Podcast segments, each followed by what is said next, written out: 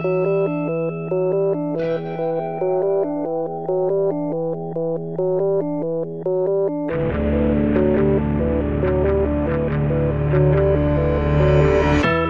e bentornati su Easy Apple. Questa è la nostra 210 puntata. Io sono Luca Zorzi e qui con me c'è il figlio al prodigo. Il Federico Travaini. Ciao Luca. Vede com'è andata la vacanza? Ma è andata bene, mi sono rilassato, riposato. È, stato, è stata una bella esperienza, prima volta che, che vado in un posto simile. Hai staccato mare... bene da, dall'internet, dal eh. tuo mondo solito. Sì, eh, ha staccato veramente da internet proprio nel senso letterale perché dove sono stato internet era um, a, a, pagamento e il problema era che costicchiava abbastanza, era limitato, se si voleva spendere poco era limitato in termini di, di uh, dati da poter utilizzare, quindi sì, magari venivano offerti uh, o un giga o cose simili e essendo in 5 diventano relativamente pochi quando, quando, si usa internet magari per guardare Facebook o per postare le foto e poi c'è stato quel piccolo fattore che non si può trascurare, cioè la sorella della mia ragazza che è praticamente drogata di Facebook e social network che ha fatto fuori 2 giga in un giorno e mezzo circa e quindi internet è stato proprio molto limitato.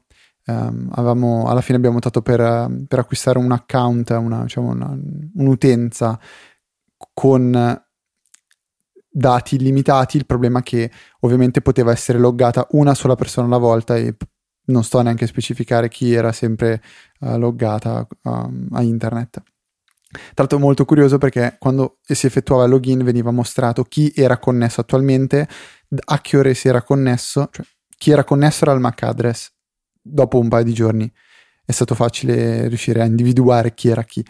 Veniva mostrato um, l'ora di login e l'idle time che dovrebbe essere il tempo um, in cui non è stato usato internet um, di recente, cioè aspetta, eh, riformulo, per quanto tempo non è stato usato internet dal momento in cui si sta effettuando login andando praticamente indietro, cioè se c'è scritto 120 immagino siano tipo 120 secondi che non è stato, non è stato usato internet da quell'utente che, che è loggato correggimi se sbaglio Luca, dovrebbe essere il tempo morto. Credo di sì. E, e quindi niente, era bello vedere come non, non, non, ci si pensava, non ci si pensava neanche su due volte se uh, buttare fuori chi era loggato o no per poter prendere possesso di internet. È stato interessante. Tu invece hai registrato una bellissima puntata, Luca. L'ho ascoltata ieri in aereo, tornando con uh, il tuo brother, uh, la, sì. l'Albiz. E, tra l'altro mi sono anche segnato una frase che ha, che ha, che ha, che ha detto praticamente a alta, a alta scuola di lingua italiana Forse riesco anche a recuperarla, l'avevo messa nelle bozze. Ah, mi sa che me ero accorto anch'io mentre registravamo, però non ricordo quale fosse la Guarda, frase precisa. Vediamo se ce l'ho tra le bozze di Twitter, te lo dico subito. Dovrei avercela. Si è aperta una fessura longitudinale sulla guaina. No, non era quella allora. Comunque Mamma si mia. alza il nostro livello. Parlando medio, del diciamo. cavo Lightning era. Sì, sì, sì, no, comunque non era quello. Ah no, forse era stato... Ieri sera abbiamo registrato un Motorcast, mi confondevo con quello. Eh... Ok.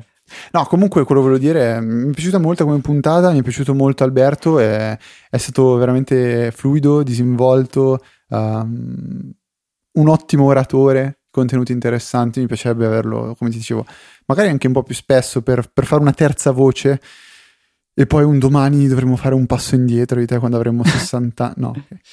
E, e, lui che ha solo tre anni in meno di noi sarà pronto a raccogliere 57, le nostre ceneri. Quindi, esatto, 57 forse 58. E, molto bello, molto bello. Bene, sono contento che tu l'abbia apprezzato. Tra l'altro mi hanno fatto ridere anche alcuni tweet di alcuni ascoltatori che hanno detto oddio la famiglia Zorzi si sta impone- impossessando di Easy Podcast.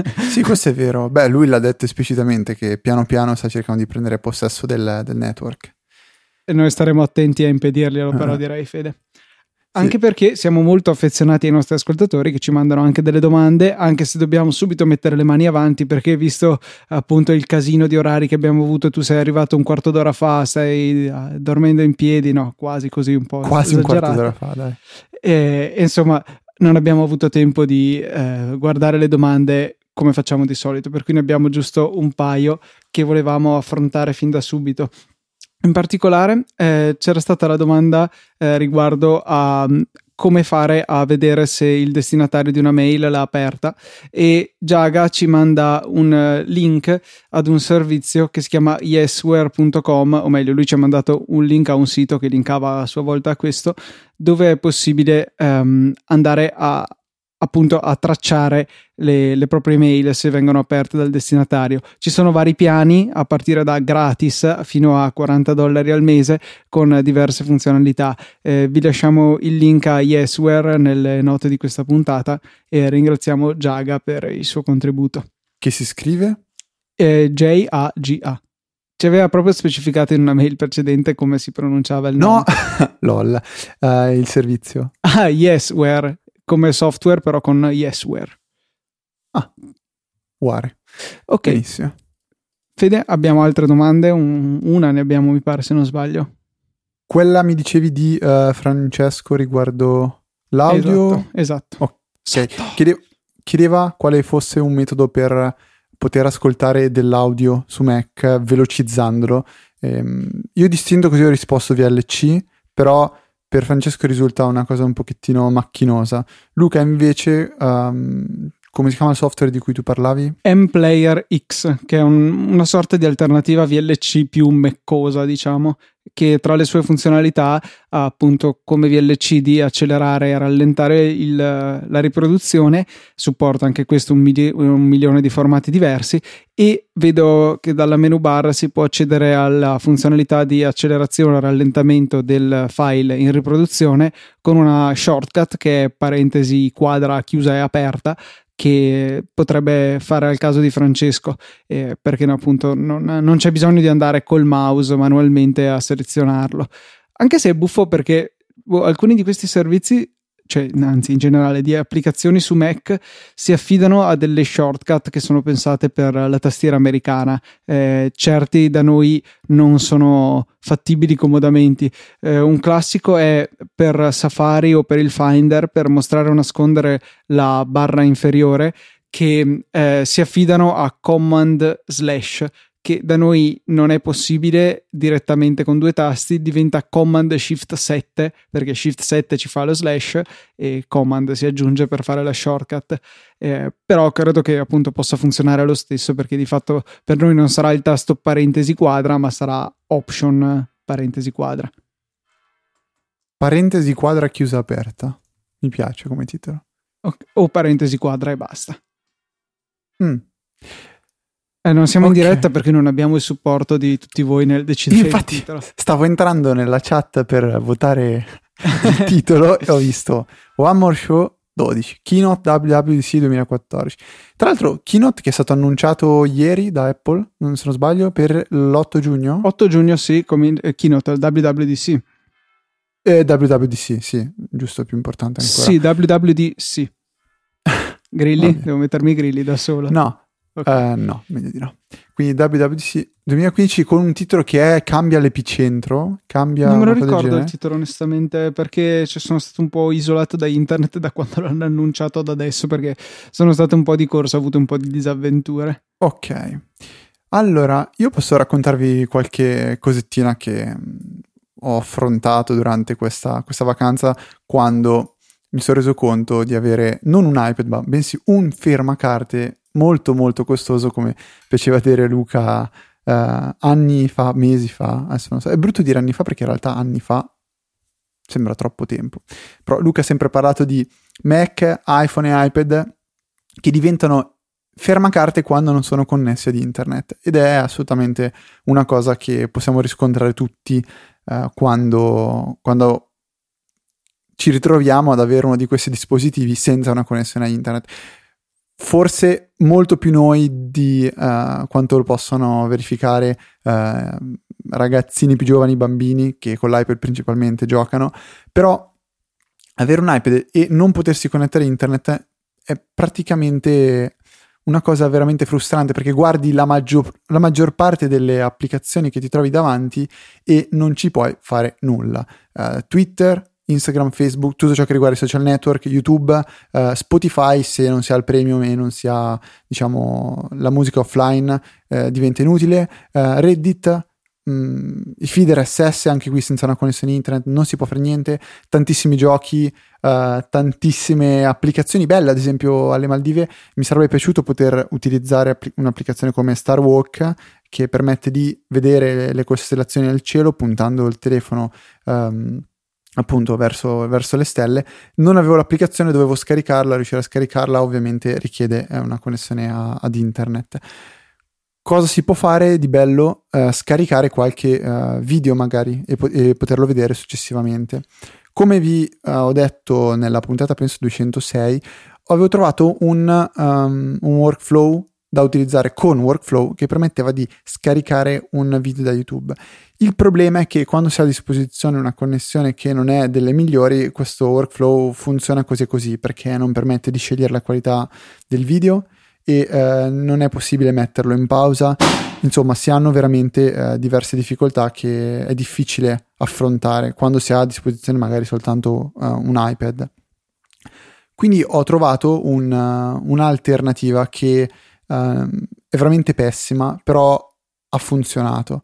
E cioè è stata quella di utilizzare un sito che um, dovrebbe chiamarsi Keep qualcosa, adesso lo, lo vado um, a recuperare e ve lo metto nelle note della puntata, che permette di um, inserire un, uh, appunto un, un, link a un video YouTube all'interno di uh, questo, questo sito che dovrebbe chiamarsi Keepvid, dovrei confermarsi, keepvid.com e eh, una volta che questo link è stato inserito all'interno della, della barra sul sito di KeepFeed, vengono mostrati tutti i diversi formati scaricabili, che possono essere gli MP4 a 144p, fantastico, 240, 360, eccetera, eccetera, fino ai 720. Si può scaricare volendo solo l'audio, si può scaricare anche il formato 3GP, se non sbaglio, Luca. Per um, i cellulari dell'anteguerra. Ecco. E per scaricare poi questo video qua io ho utilizzato un'applicazione, adesso vediamo se te la ricordi Luca, Downloads Lite, icona Tuttora verde. Tuttora utilizzo questa applicazione.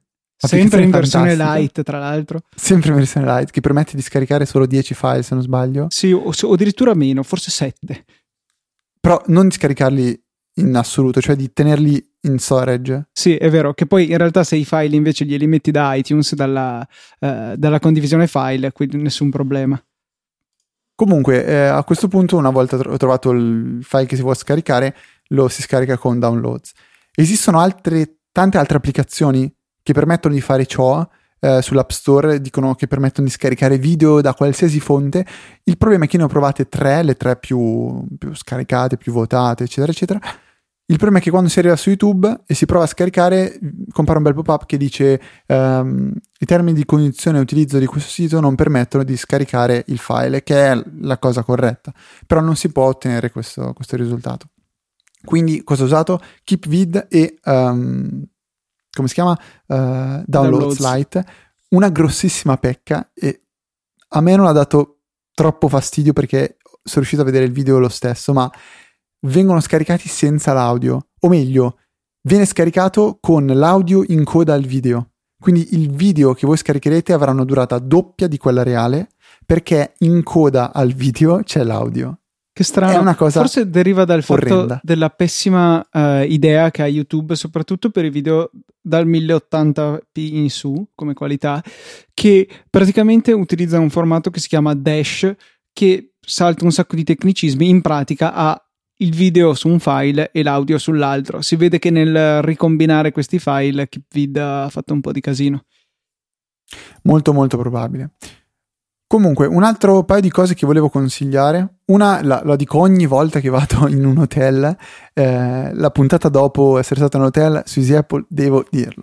Quando ci si vuole connettere a una rete wifi di un hotel quelle classiche reti a cui quando ci si connette si apre una pagina di login che richiede l'inserimento di nome utente e password o comunque di un codice. Ecco, da questa schermata, quella che si apre in automatico, non è possibile salvare la password nel keychain di iCloud. Bisogna farlo tramite Safari, quindi leggere qual è l'indirizzo URL che si apre quando si apre questa paginetta, andare tramite Safari, quando si è connessi ovviamente alla rete WiFi, uh, digitare l'indirizzo URL che si è visto in precedenza, a questo punto effettuando il login è possibile salvare la password nel keychain di iCloud. Ta- tale password poi si potrà richiamare quando si aprirà il pop-up la prossima volta che ci si connetterà alla rete. Una cosa veramente molto molto molto comoda che permette di risparmiare tantissimo tempo a fronte di una piccola fatica che è quella di andare a effettuare manualmente una volta il login tramite Safari. Sì, Altrimenti sono sempre potete... un po' macchinosi sti login. Sì, si può creare se no una new entry, una nuova uh, chiave di accesso tramite nel, tra, nel portachiavi, però se non sbaglio bisogna avere un Mac sì, eh, sì, e sì. farlo tramite Mac, che poi ovviamente deve essere sincronizzato tramite iCloud e cose simili. Ehm, e... A riguardo appunto di questi problemi col wifi dell'albergo che avevate voi che eh, consentivano un solo dispositivo alla volta, può tornare utile la mia solita batteria esterna che ormai è, è celeberrima tra i nostri ascoltatori, so che è stata molto apprezzata, la Kingston Mobile Lite di seconda generazione che troverete nelle note di questa puntata su eh, ovviamente con il link sponsorizzato nostro su Amazon, che ci fa tanto piacere se utilizzate. Eh, morale, questa batteria qui può fungere anche da ripetitore wifi, di modo che voi connetterete lei alla rete dell'albergo.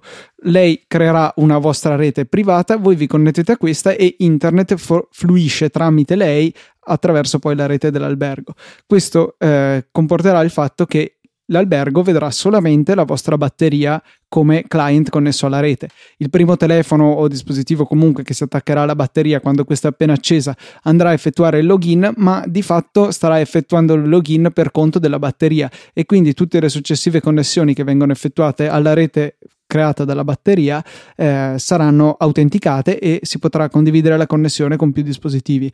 Eh, oltretutto comunque in utilizzo semplicemente come hotspot wifi la durata di questa batteria è piuttosto elevata mi pare che si parli di una decina di ore per cui eh, sicuramente sufficiente eh, per un utilizzo normale poi potreste anche magari decidere di prendere un'altra mega batteria esterna, magari tipo le Anker da 10.000 mAh che posso testimoniare che sono veramente ottime. Ci collegate a cascata questa, la batteria WiFi e, e, praticamente non smetterete mai di navigare. Però a questo punto non so, forse facevate meglio a rimanere a casa e non andare in vacanza. ecco, vabbè. Eh, la batteria per ricaricare la batteria mi mancava. Sì, sì, sì. Tra l'altro mi era successo, hai presente i gruppi di continuità, quelli per tenere accesi i PC fissi quando salta la corrente? Sì. Ecco, stavo, era saltata la corrente, volevo attaccarne due, uno, uno, in serie all'altro per tenere più a lungo acceso un computer, solo che per una serie di, ehm, di sfighe e errori miei ho attaccato lo stesso in se stesso e nei cartoni questo avrebbe no. generato energia infinita in pratica si è spento tutto perché ha detto no no qua c'è qualcosa che non va e si è spento per cui ho spento subito, mm. for, tra l'altro in maniera brutale, il computer che volevo invece tenere acceso. Ma vabbè, sono dettagli. Si chiama punizione divina comunque. sì. Um, non so un'ultima se... cosa vai, vai. Gi- riguardo, la vac- riguardo la vacanza, eh, ovviamente uh, una delle cose che si possono usare offline sono i giochini per uh, iOS e tra questi voglio consigliarne tre di cui ne abbiamo già parlato nel corso della storia di Easy Apple. Uno di questi si chiama Army of Darkness. È un gioco veramente molto molto divertente. Tanto divertente quanto sbilanciato, nel senso che eh, il gioco è sempre simile, cioè stessa mappa in due dimensioni, controllate un, un, una specie di diciamo un cavaliere e de- dovete difendere um, una, un libro dai nemici che arrivano e uccidendo i nemici ovviamente si riesce a finire il livello e finendo il livello si guadagna oro e si comprano potenziamenti. Sono in tutto 50 livelli, 50 wave, 50 ondate di, di, mostri. Se ne possono fare tranquillamente 49 senza mai morire. Alla cinquantesima dovrete aspettare di aver preso praticamente tutti i potenziamenti per poter vincere il gioco. Nonostante questo è molto molto molto divertente. Il secondo che vi consiglio è uh, Age of Zombies, che è uh, un gioco della stessa software house che ha fatto um, Jetpack Joyride, che ha fatto, se non sbaglio, anche Fruit Ninja. Si, dovrebbe chiamarsi Half Brick. Sì, Half Brick è un la, gioco... la stessa, tra l'altro, di Minigore e di. Esatto, esatto. Il Quell'altro gioco dove praticamente... si saltava, come si chiamava? Um, che era uguale poi a Jetpack, du... molto simile. Monster Dash? No, boh, Monster Dash. Sì, può essere, può essere, mi, ric- mi, ricorda qualcosa. Comunque, Age of Zombie, che è AOZ, um, è un giochino tipo minigore alla fin fine, con eh, però i livelli, quindi non è endless. E uh, la cosa molto bella è che si può giocare in due sullo stesso iPad, verrà diviso a metà lo schermo e si può giocare in due persone, diciamo in cooperativa, quindi può essere divertente. E il terzo gioco si chiama 10 milioni, scritto proprio 10 00000 ed è un gioco abbastanza strano, uh, anche questo in due dimensioni dove allo stesso modo di uh, Arm of Darkness bisogna uccidere le wave di, di, nemici. La differenza è che non si avranno dei comandi per poter muovere il proprio personaggio, ma nella parte bassa dello schermo si avrà una griglia con uh, diversi tipi di oggetti, quindi spade, um, scettri o scudi e bisognerà muovere queste, queste, um, questi tasselli per creare dei tris o più e questi tris andranno ad attivare uh, gli oggetti che, um, che, cui avete, con cui avete fatto la combinazione. Quindi se fate un tris di spade, il vostro uh, personaggio andrà ad, ad, attaccare il nemico. Se fate un tris di chiavi, andrete a sbloccare una serratura. Molto molto carino come, come gioco e divertente, si può giocare offline, ci si passa il tempo volentieri. Quindi questi tre giochi sono quelli a cui ho giochicchiato durante i tempi morti in aereo e simili. Vede, um, non so se, uh, beh, ovviamente tu non avrai notato perché non avevi un Mac dietro, ma una delle notizie relative a iOS 8.3 che è uscito ormai da più di una settimana è che questa versione di iOS blocca uh, l'accesso alla sandbox delle applicazioni a quei programmi tipo iExplorer, tipo Phone Explorer, quelle applicazioni per Mac o PC che consentivano di andare a vedere i dati presenti nelle cartelle delle applicazioni e che risultavano fondamentali per fare alcuni backup selettivi, in particolar modo per i salvataggi dei giochi o cose di questo genere. Ecco, con iOS 8.3 questo accesso è inibito e mi chiedo se la motivazione dietro sia qualche preoccupazione circa la sicurezza oppure se sia un non so quale possa essere la ragione.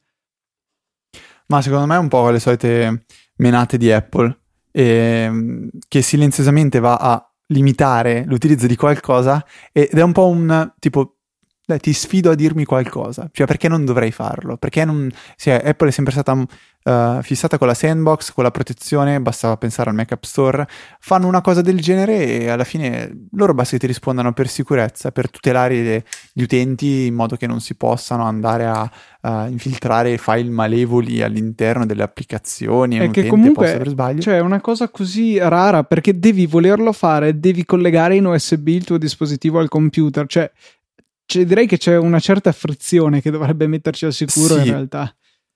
Ma è tanto raro uh, anche proprio l'utilizzo di questa funzionalità da parte degli utenti. Quante persone fanno uso di questo tipo di backup e cose simili? No, vabbè, c- certamente. Però diciamo che uh, proprio perché sono pochi, non capisco perché agire attivamente per bloccarlo, ecco. Ma uh, solite, solite domande un po' che non avranno mai la risposta, però alla fine um, a Apple viene in tasca soltanto di aver tutelato un po' di più gli utenti e quei pochi utenti che lo utilizzavano se ne faranno una ragione e la smetteranno. Cioè, accetteranno il fatto di non poter più fare cioè, quei, quei, backup o cose simili. Uh, alla fine Apple non sta tanto a guardare noi come... Vero, vero, Do- dovremmo cercare di ricordarcelo questo perché effettivamente l'ha dimostrato più e più volte. Quindi così è. Beh, tutto sommato, magari non ci ascolta eh, tipo la mamma che dà la caramella o il gelato al bambino che picchia i piedi, però spesso e volentieri delle funzionalità che noi abbiamo, noi un po' più, utenti un po' più geek abbiamo richiesto, le ha, diciamo, le ha implementate. Basti pensare un po' a... Uh, come si dice, mh, mm, i workflow, le estensioni, queste cose qua sono un po' più da power user che da, che da utente uh, diciamo, medio, però alla fine tutti quanti riescono a usufruirne. O pensiamo a quando Apple ha iniziato a bloccare tutto quel discorso di, um, come si chiama, URL scheme. Sì. Non so se ricordi che ha iniziato a togliere dalle proprie applicazioni, mascherarli. Era, era, erano delle, delle, piccolezze che usavano veramente poche persone. Sì, Però probabilmente potevano dare dei problemi non so se di sicurezza o di cose simili, e quindi ha iniziato a rimuoverle. E anche lì lamentarsi è servito veramente a poco. Fede, eh, mentre tu parlavi, io avevo recuperato su Amazon i link per le note di questa puntata circa le batterie e, e mi ero messo a curiosare nella pagina della Anker e è disponibile anche una batteria da 20.000 mAh, cioè ci carichi l'iPhone 10 volte. Eh, Cosa? Sto, sto, cercando quanto è grossa, 11 cm x 16 x 1,7, non è neanche enorme, cioè come un quadernetto, e pesa mezzo chilo. Però con questa veramente parti carico all'inizio della vacanza e poi non, non la tocchi più.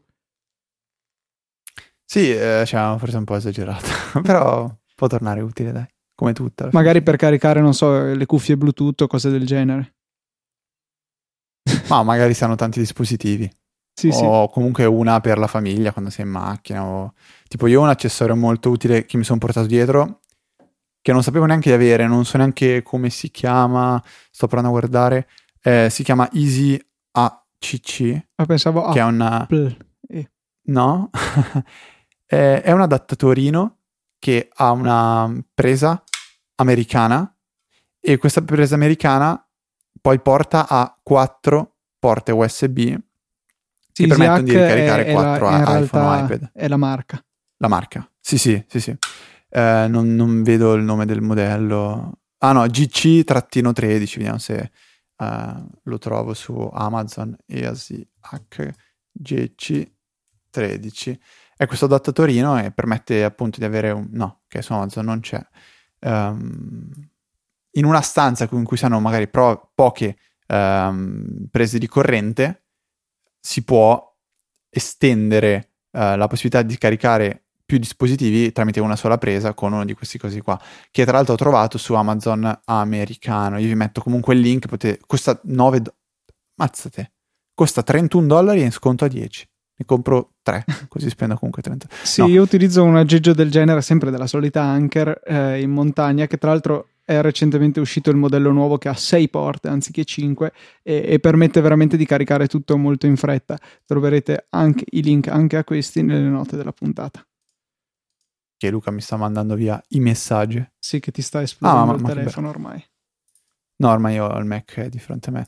Um, tra l'altro, ok, ok, sto facendo un pochettino di ordine. Magari facciamo i ah. podcasters um, professionali e ci concentriamo adesso però sulla, sulla puntata. Sì, perché volevo parlarvi, sì. il Francesco che avete sentito prima è Francesco Zerbinati, che eh, magari conoscete dalla sua piccola app Price Radar che mi ha fatto risparmiare ormai un sacco di soldi su Amazon per comprando le cose quando sono in sconto, che si è lanciato in un nuovo settore e ha creato la sua applicazione Segui Treno che come potete immaginare dal nome consente di ehm, tenere sott'occhio i treni che dobbiamo prendere, in particolare monitorando l'immancabile ritardo che questi hanno. Eh, ho trovato molto pratica la funzione che permette di salvare i treni che si prendono regolarmente. Io, ad esempio, prendo il treno da Verona a Milano alle 8 di ogni lunedì mattina. Se volete venire a stalkerarmi, sapete come fare.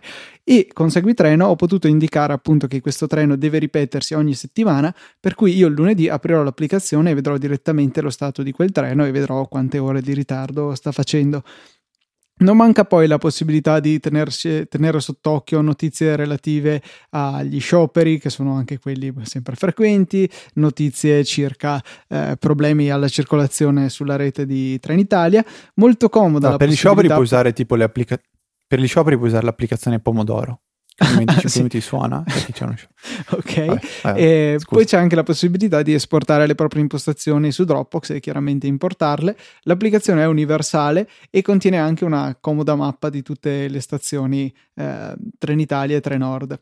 E, ehm, una chicca che arriverà in un prossimo aggiornamento in questa app è la possibilità di ricevere delle notifiche che ci informano più costantemente su, appunto sul ritardo del treno. Eh, ad esempio, non so esattamente come andranno a funzionare, ma mi immagino che ci potrà dire mezz'ora prima della partenza quant- eh, appunto quanto è in ritardo o quanto è in anticipo, questo non succederà mai, eh, il treno. Eh, oppure, che ne so, ci dice, ci avvisa mezz'ora prima che il treno arrivi in stazione con il ritardo che ha, una cosa di questo genere. L'applicazione costa 1,99 euro, ma per voi fedeli ascoltatori di Easy Apple ci sono 4 o 5 codici eh, Redeem con cui potrete scaricare autonomamente e gratuitamente l'applicazione con il solo obbligo di ringraziare Francesco per averceli forniti. Per cui eh, non so, Fede, come facciamo? Li mettiamo nelle note della puntata? Non lo so, ci sto pensando. Possiamo fare, se no, la solita mm, pantomima che chi vuole ci richiede però non è una cosa che... Sì, dai, dai. Penso che si possa sì, fare tranquillamente, sì, mettere nelle note della puntata, eh, magari tramite un link con scritto tipo seghe qualcosa di strano, però solo chi ha ascoltato la puntata lo capirà.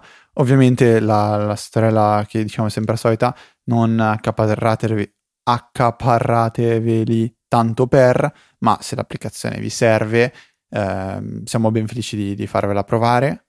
Sicuramente lo è anche Francesco. E mm, se non usate mai il treno, mh, mm, fate il favore di lasciarla magari a chi ne ha Magari ha no, esatto. Ok. E niente, eh, questa era Seguitreno, eh, appunto potete trovarla linkata nelle note della puntata e con i nostri redeem. Fede... Luca, non so se... Ah, vai. Vai, eh, vai. No, una cosa che mi ero segnato prima di partire. Stavo ehm, litigando un po' con il mio Mac perché a tratti sembrava che partisse a scaricare come un ossesso e non capivo il motivo. Hai mai sentito parlare di NS URL Session D? Sì, e stava oh. specificamente affliggendo Teo Arone l'altra sera finché registravamo Motorcast che abbiamo dovuto aspettare che questo finisse prima di poter eh, cominciare veramente a registrare. Ok, ci sono praticamente questi due processi per, per, per uh, dirla un po' semplicemente anche a tutti gli ascoltatori che uh, girano in background sul nostro Mac e um, sono relativi ad iCloud e si divertono ogni tanto a distruggere la, la, la connessione internet eh, di, di, casa vostra e nostra. Non si può fare praticamente niente per poterli bloccare se non disabilitare iCloud del tutto. Ho letto su internet di alcune persone che hanno realizzato degli script che eh, io uno l'ho salvato in, ar- in Alfred, che permette di eh, praticamente andare a disabilitare eh, questi processi fino al prossimo riavvio del Mac. Io non posso confermare che funzionino perché, a mio parere, comunque questi processi si risvegliano anche se sono stati killati. Si e risvegliano dai morti praticamente. Si, sì, praticamente vanno a... non so perché, ma porca miseria, ci sono dei momenti in cui per esempio adesso io e Luca stiamo registrando, io mi rendo conto che la connessione si sta un po' ri- rimbecillendo e vado a scoprire che in realtà è semplicemente questo eh, NS che sta per Next Step, quindi ancora rimasugli di uh, ciò, ciò che era uno dei più importanti progetti di Steve Jobs, la Next Step, e poi vabbè URL session di, questo sarà ovviamente un codice legato a eh, qualcosa di interno Apple. E l'altro si chiama OCSPD, che ho notato essere sempre legato a questo discorso di, di iCloud. OCSPD, se non sbaglio, in realtà è qualcosa che c'entra con i certificati SSL, che non ha senso, okay. però... Boh, però è uno di quelli che ho notato dare fastidio ogni tanto qua e là. Um, e quindi, boh. Vede, um, sono stato ieri in realtà, però poi ho concluso oggi perché ieri poi avevo, du- eh, avevo dovuto, sca- ero scappato, mi era toccato scappare via dall'Apple Store per un altro impegno perché avevo notato che la fotocamera frontale del mio iPhone 6 era disallineata rispetto al vetro, o forse il vetro era disallineato rispetto alla fotocamera. Ho chiesto un po' su Twitter e a quanto pare è un problema abbastanza diffuso negli iPhone 6. Eh, ve ne accorgete subito se siete affetti dal problema perché appunto vi basta guardare la fotocamera e vedete che non è ben centrata rispetto al forellino da cui dovreste vederla sul vetro eh, dell'iPhone. E mh, mm, l'ho portato all'Apple Store e in circa un'oretta me l'hanno sistemato, quindi senza mh, mm, richiedere il cambio del telefono. E, mh, mm, è una cosa che fanno totalmente in garanzia. A quanto pare è un problema abbastanza diffuso. Il tuo iPhone presenta questo problema? Io non l'ho mai notato, cioè non ci ho mai fatto caso. Però, Però ecco, mi sembra- cioè, una sembra strana posto. cosa perché tra l'altro l'iPhone 6 che eh, da quanto è che ce l'ho da fine settembre è il primo iPhone che sono riuscito e qua ovviamente me la sto tirando addosso a non far cadere finora per cui eh, Ta, ta, ta, eh, qua lo so, è molto pericolosa sta roba. E, e per cui non è che abbia preso urti né niente, semplicemente è stato in tasca. Il massimo che può essere successo è che l'ho buttato sul divano o sul letto, per cui eh, niente, nessun impatto grave. Eppure era riuscito a spostarsi questo vetro. Ehm, quando l'ha visto il Genius proprio non ha detto né A né ba, ha detto sì sì adesso te lo sistemiamo, ci vorrà un'oretta. E effettivamente così è stato, insomma poco più di un'ora, sarà stato un'ora e cinque minuti. Però insomma all'orario che mi avevano dato per eh, l'appuntamento per il ritiro il mio telefono era pronto. Ma non è veramente di questo di cui volevo parlare. Stando es- avendo avuto del tempo da buttare insomma all'Apple Store e nel centro commerciale là intorno insomma mi sono soffermato abbastanza sui nuovi MacBook Pro ehm, da 13 pollici retina che hanno il eh, Si chiamano Force Pro? Click. Sì, sono no- i soliti MacBook Pro. No, Non aspetta. è solo MacBook. Eh no, quello non ce l'hanno ancora. Però il Force Ah. Touch ce l'hanno anche i, i MacBook Pro Retina 13 pollici che sono stati aggiornati. Presumibilmente arriverà sui 15 a quando saranno aggiornati anche questi. E pur io sapendo che aveva questo trackpad particolare, quando sono arrivato lì ho fatto il primo click, ho detto porca miseria, ho sbagliato Mac. Cioè, credo di essere ormai il centomillesimo ad avervelo detto. Avrete sicuramente letto la recensione di Maurizio Natali che vi linkeremo nelle note della puntata. Eh, ma eh, cioè, questo trackpad è pazzesco, vi, vi inganna proprio. Cioè, dovete veramente convincervi che è. eh, che è finto, Eh, quindi veramente ben riuscito l'effetto. C'è da dire che il Mac che avevo provato per farmi questa impressione qui aveva il feedback sulla eh, appunto nell'impostazione del trackpad messo a livello massimo, mentre di default è il livello intermedio. E eh, devo dire che secondo me il livello intermedio è un po' troppo fiacchetto. Preferisco quello massimo che ricorda molto di più il click reale. E, e comunque è veramente bello quando poi vai, per esempio, a selezionare un'icona del Finder.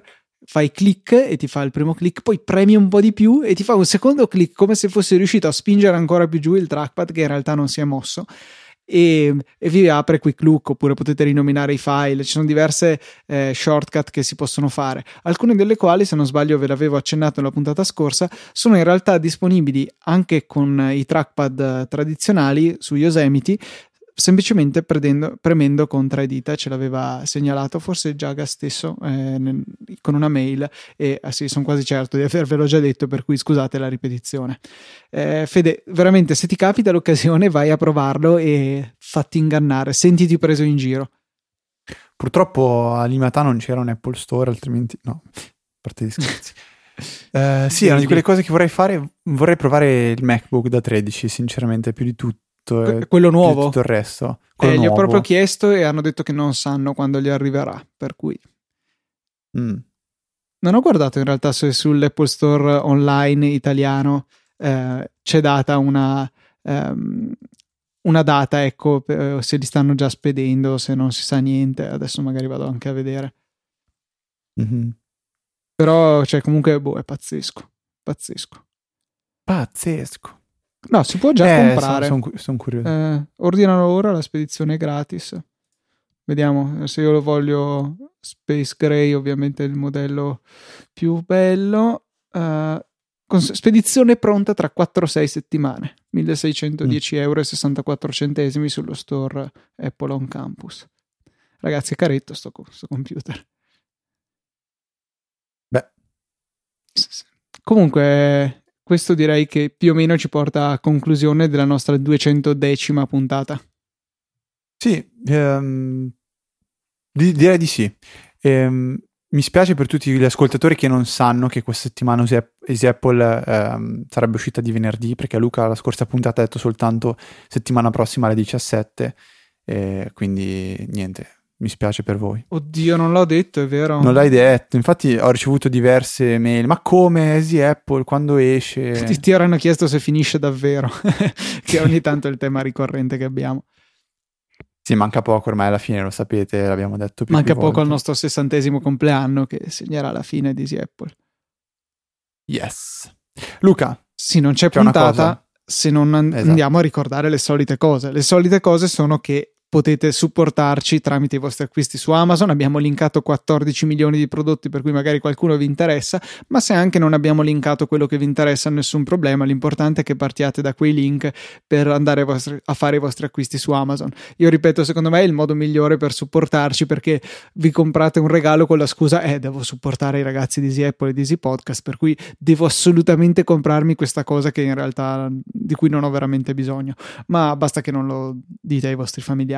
Grazie a tutti, grazie anche a chi acquista su App Store con i nostri link e grazie soprattutto forse a chi ci supporta economicamente tramite le donazioni ricorrenti che eh, potete trovare sul nostro sito, ma anche le donazioni singole sono più che benvenute. Si paga con PayPal, per cui ripeto, Fede non riesce a rubarvi la carta di credito e arriva No, solamente mica... Cioè, volevo ringraziare infatti Paolo per la carta di credito perché ha funzionato benissimo alle Maldive. no, no, ovviamente sta scherzando e veramente grazie a tutti Ah, no, è vero, non era Paolo, era, era Carlo. Ah, Scusa, esatto, era Carlo. Ok, grazie a tutti veramente che ci supportate continuamente per i nostri sforzi. Se invece volete contattarci, riavere indietro la carta di credito, potete senza problemi mandarci un tweet all'account easy underscore apple, mandare un'email, una mail a info.easyapple.org, c'è una pagina di Facebook, non dico altro, è facebook.com slash easypodcast. E per questa 210 puntata è tutto, un saluto da Federico Un saluto da Luca. e noi ci sentiamo settimana prossima con una nuova puntata di Easy Apple venerdì alle ore 17.